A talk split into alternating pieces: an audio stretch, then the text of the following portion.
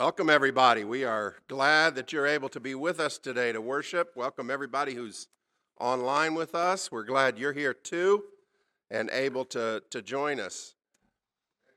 Uh, and uh, we do have visitors that uh, Bill has already acknowledged, and we're grateful that you came our way. Hope you'll stay after this worship service. Spend a little time with us, coffee and carbohydrates in the fellowship hall. Uh, we're nice people. Trust us. We are really nice people. Spend a little time. You'll find out. And uh, we have Bible class after this, so uh, spend time with us there too. When was the last time you had to ask somebody for a favor? When was the last time you were just, you had no choice, you didn't have any power uh, to make anybody do something, you just had to ask them for a favor? I do that all the time.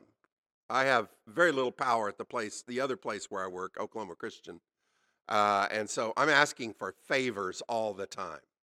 Other faculty member, administrators, can I get a favor from you? I need, and I just have to just just just ask, you know, because that's all you can do. I don't have I don't have the power to compel. I'm just asking for a favor. That word favor is the way that the NIV translators uh, dealt with this passage, 1 Peter chapter 5, verse, uh, verse 5, when they translated uh, this, uh, this quote, really, from Proverbs. God opposes the proud, he gives he shows favor to the humble. God shows favor to the humble. Uh, Ike read to us from the English Standard, which translate, and this is actually a more common way, I think, to translate it. Gives grace to same word, favor and grace. When when when you pray to God and you say to God, please forgive my sins, you're asking God for a favor.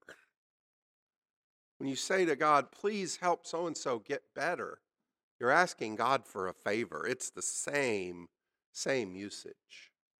You say, please protect Nate and Lynn on their trip and help them to be a blessing to those missionaries and workers in Togo and those people that they're interacting with.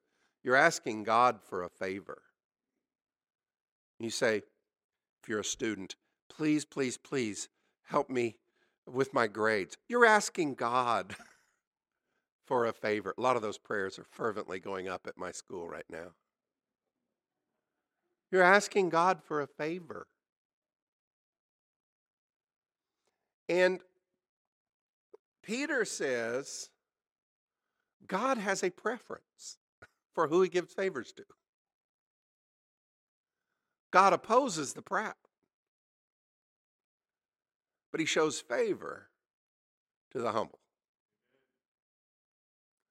Now, at this stage in the letter, he's talked about the fact that I know that you're talking to these Christians, they're kind of hugging the southern coast of the Black Sea. That's the main target for his letter. And, and he says, You guys are going through persecution. I get it. There's persecution that's broken out there. And, and it's, it's a fiery ordeal, he's, he describes it as in a little bit. It's rough. Says, you got to be patient and and don't do don't do things that are criminal. Uh, if you get punished for that, uh, you have that coming. But but if you're punished just because you're a Christian, be proud. Be proud. That's what happened to Jesus. Jesus was punished because of how good he was. And you be proud that enough of Jesus shines through you that people take offense of how good you are. You be proud of that. But at this stand, that's been his main message in this book that we've been studying.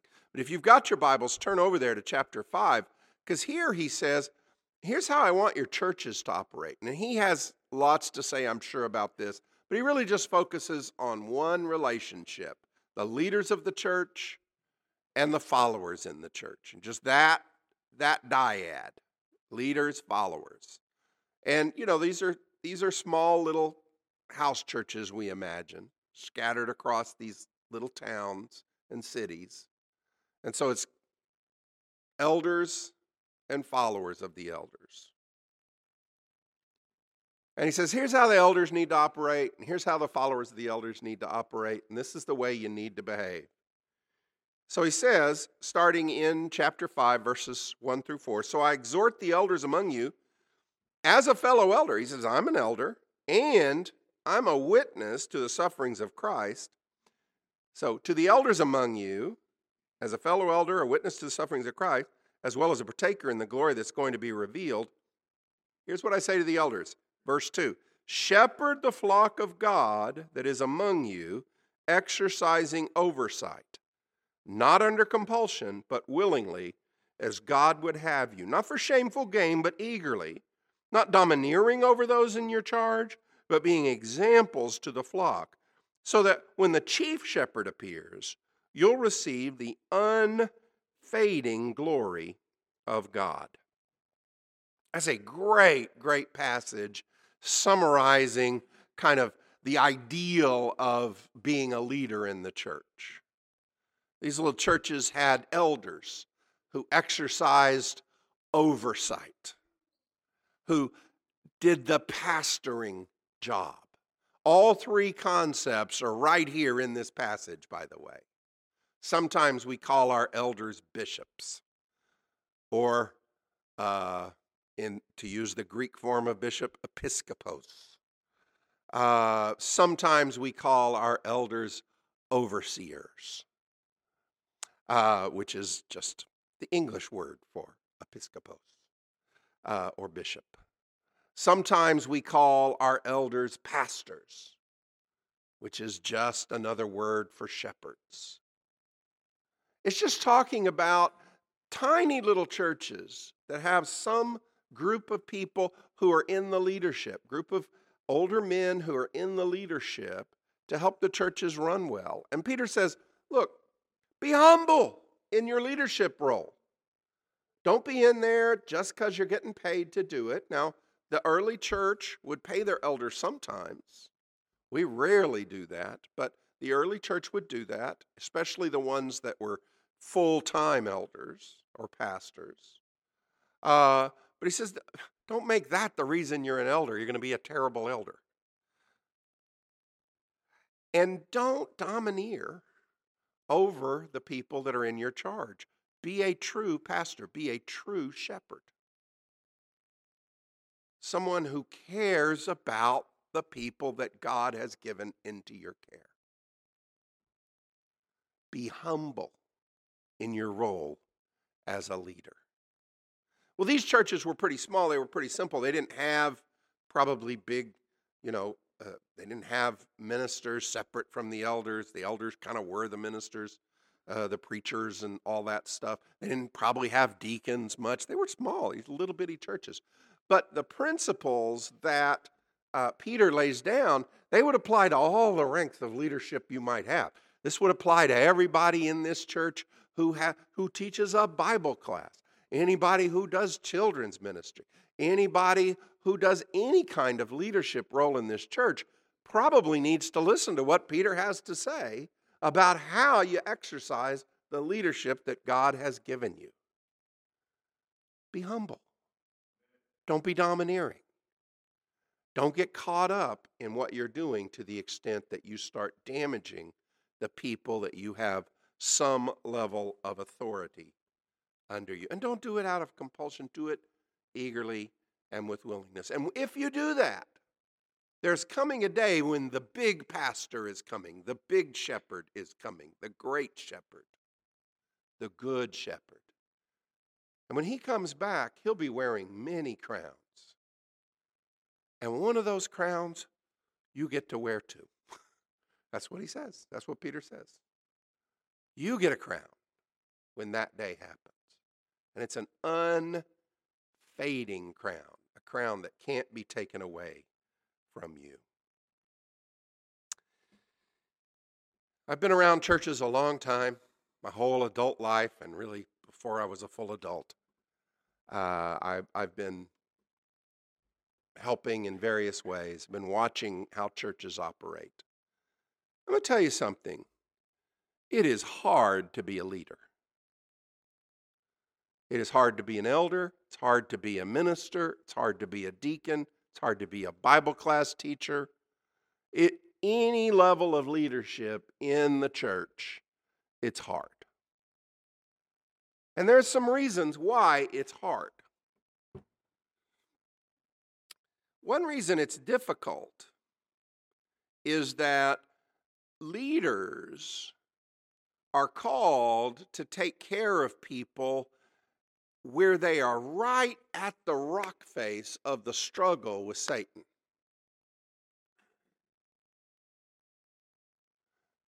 All of us should help those that are closest to us when they are struggling with Satan.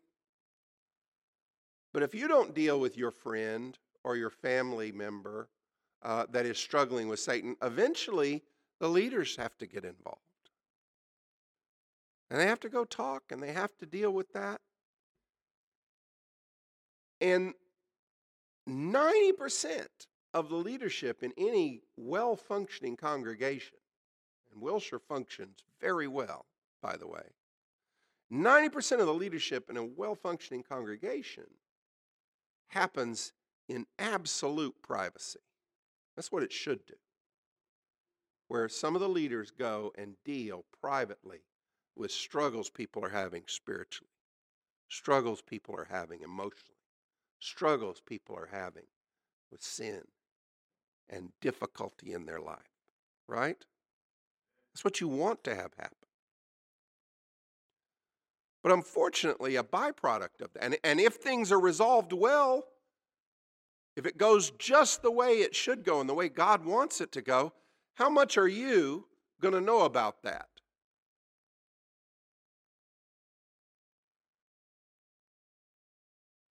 I take your deafening silence as the correct answer. Because that's right. You're going to know nothing. When the elders do their job and the leaders do their job and the deacons do their job sometimes, you're going to know zero about the ministry. And here's the trouble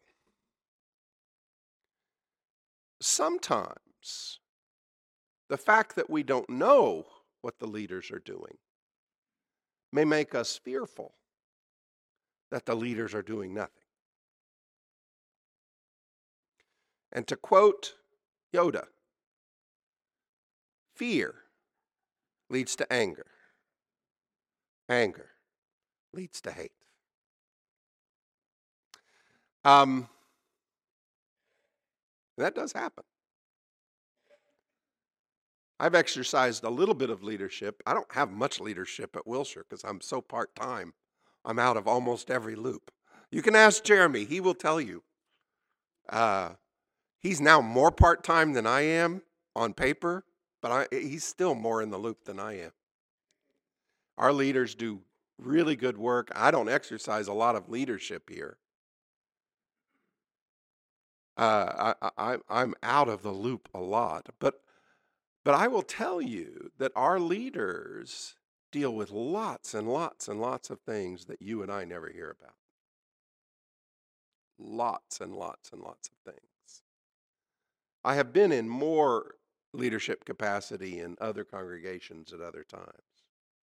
And I know what it's like to have people really misunderstand what I've done, really question my motives, and and come up with wild theories as to what I was up to and ascribe to me true evil intent in a few cases.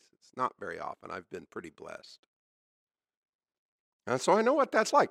And that's just, that's almost cooked into the leader follower relationship because the followers usually don't know everything that's going on. And so it can lead to a real difficult dynamic. If you're a leader it in that moment it becomes very tempting to get angry back and to get hateful back and to get defensive back. Now again here at wilshire we've been very very blessed. And most of the churches that i've worked with have been very blessed but that can be a negative dynamic. Peter says don't let that creep in if you're a leader Sometimes the people that are following you may criticize because they don't know what's going on. don't get domineering just because that starts to happen. Don't get don't lose your humility just because that starts to happen. If you're a leader, you continue to be humble. You know, when I read this, I thought about one of my very favorite passages, which, if you've been here very long at Wilshire, you've heard me talk on this one many, many times. Matthew 20, verses 25 through 28 right after James and John get their mother to ask Jesus, Could my boys sit on your left and your right when you come in your kingdom? Could my sons sit, sort of be prime minister and, and uh, you know, secretary of state when you come in your kingdom, Jesus? And the other disciples don't like that, and they're starting to argue and bicker with each other who should be, you know, uh, have the best seats and the best positions in the kingdom. And Jesus calls them to himself and he says this You know that the rulers of the Gentiles lord it over their subjects, and those who are great love to exercise the authority. Yet I don't want it to be so among you. Whoever wants to be great among you, let him be your servant. Whoever desires to be first among you, let him be your slave, just as the Son of Man did not come to be served, but to serve, and to give his life as a ransom for many. If you want to pray for our leaders here, if you want to pray for me and Jeremy, if you want to pray for Andrew and Tony, if you want to pray for our elders, if you want to pray for our deacons, pray for this that God will give each one of us the strength to serve.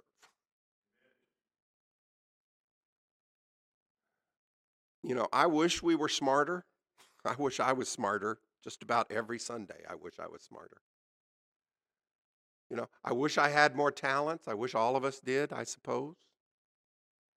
There are a lot of things that I wish we had, but the thing all of us need the most is strength from God to serve.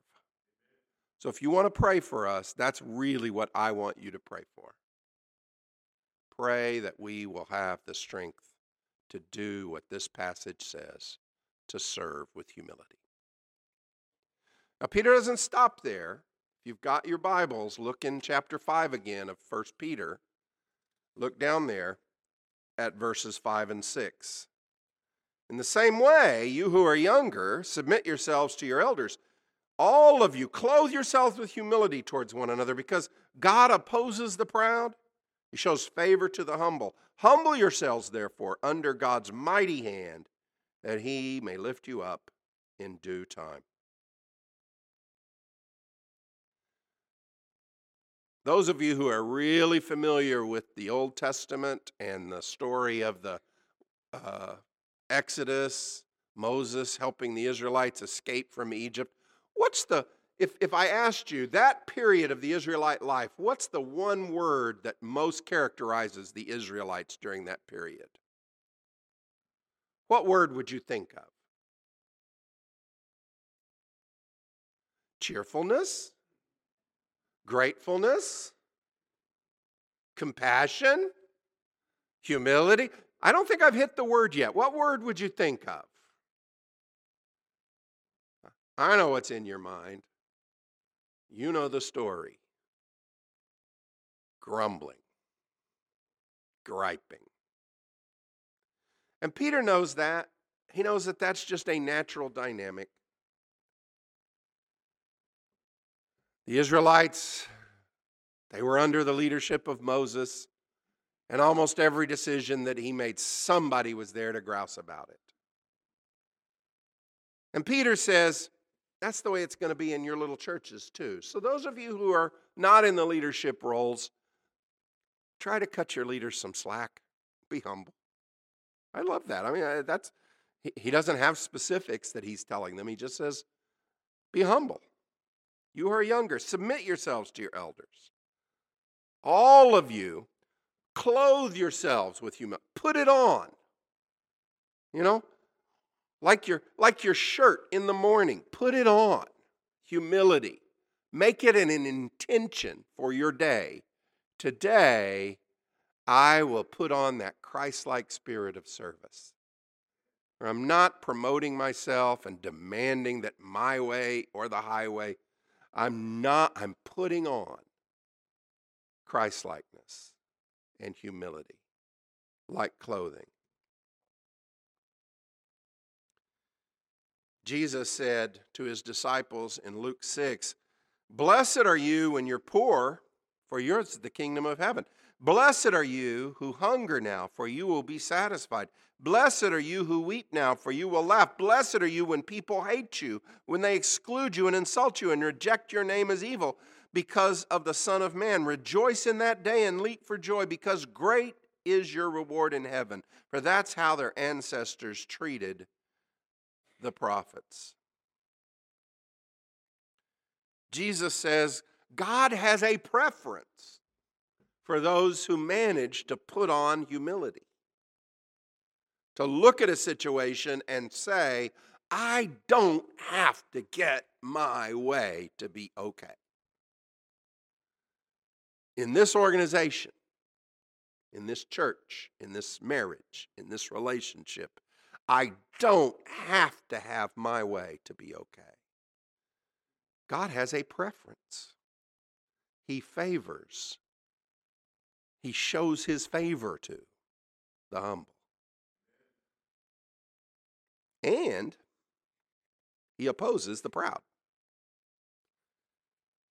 God shows favor to the humble leaders in the church. God shows favor to the humble followers in the church.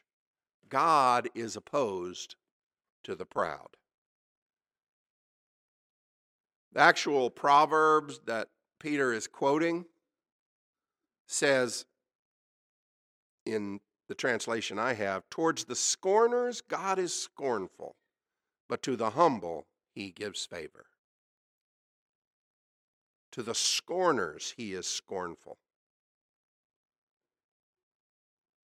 Proud people, people who look with disdain on others in particular, God looks with disdain upon. I slice and dice the people around me, especially slice and dice the people who are exercising authority.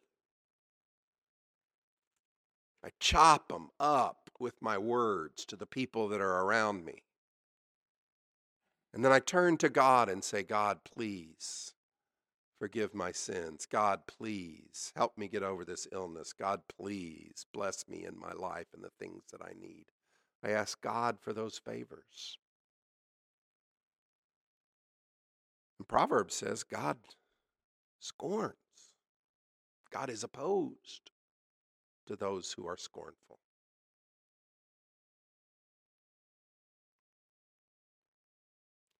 I get it. Being proud, being scornful, is almost always a defense mechanism. A little bit of pride makes me feel a little bit more in control. If I can point out what's wrong with the people around me, if I can diagnose precisely what I think that they're doing wrong, that makes me feel like I've got a handle on the world a little bit. And so it's a, it can be very addictive to get in that scornful, prideful mindset. But God doesn't really want you to live your life trying to be in control. What he really wants you is to live your life dependent on his control. Honestly, he, he wants you to get up in the morning and say, Lord, I, I need you, you to give me my daily bread. I need you to forgive my sins. I, I, I need you to help me walk in the path today. Every day, he wants you to walk like a little child to become a little child, to get out your shirt of humility and put it on. And then when you go and you ask God for a favor, He favors you. Let's pray. Dear God, thank you so much for your many, many blessings to us. Thank you for the example of the humility of Jesus Christ. And God, help us, please, to be humble in all of our relationships. When you put us in positions of leadership, help us to be humble as and give us strength to, to be humble in those relationships. God, when you put us in positions of following leaders, help us to be humble in those relationships.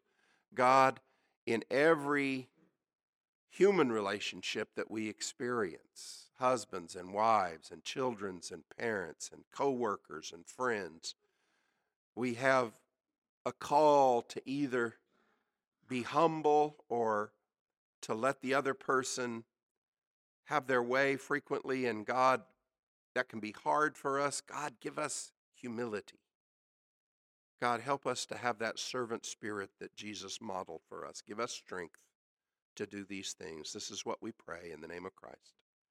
Amen. If you need to respond to the invitation of Jesus Christ, if you need prayers or help, or if today is the day that you realize I need to put Jesus Christ on in baptism, I believe I want to turn away from my sins because I believe. I want to confess Him in front of people that He truly is Lord and Savior. And I want to have my sins washed away in the death and rebirth of baptism. If that's what you want to do today, everything's ready. You can, you can walk out of here with a brand new life. That's what baptism does for you. If you want to make that choice, we invite you to come as we stand and are led in song.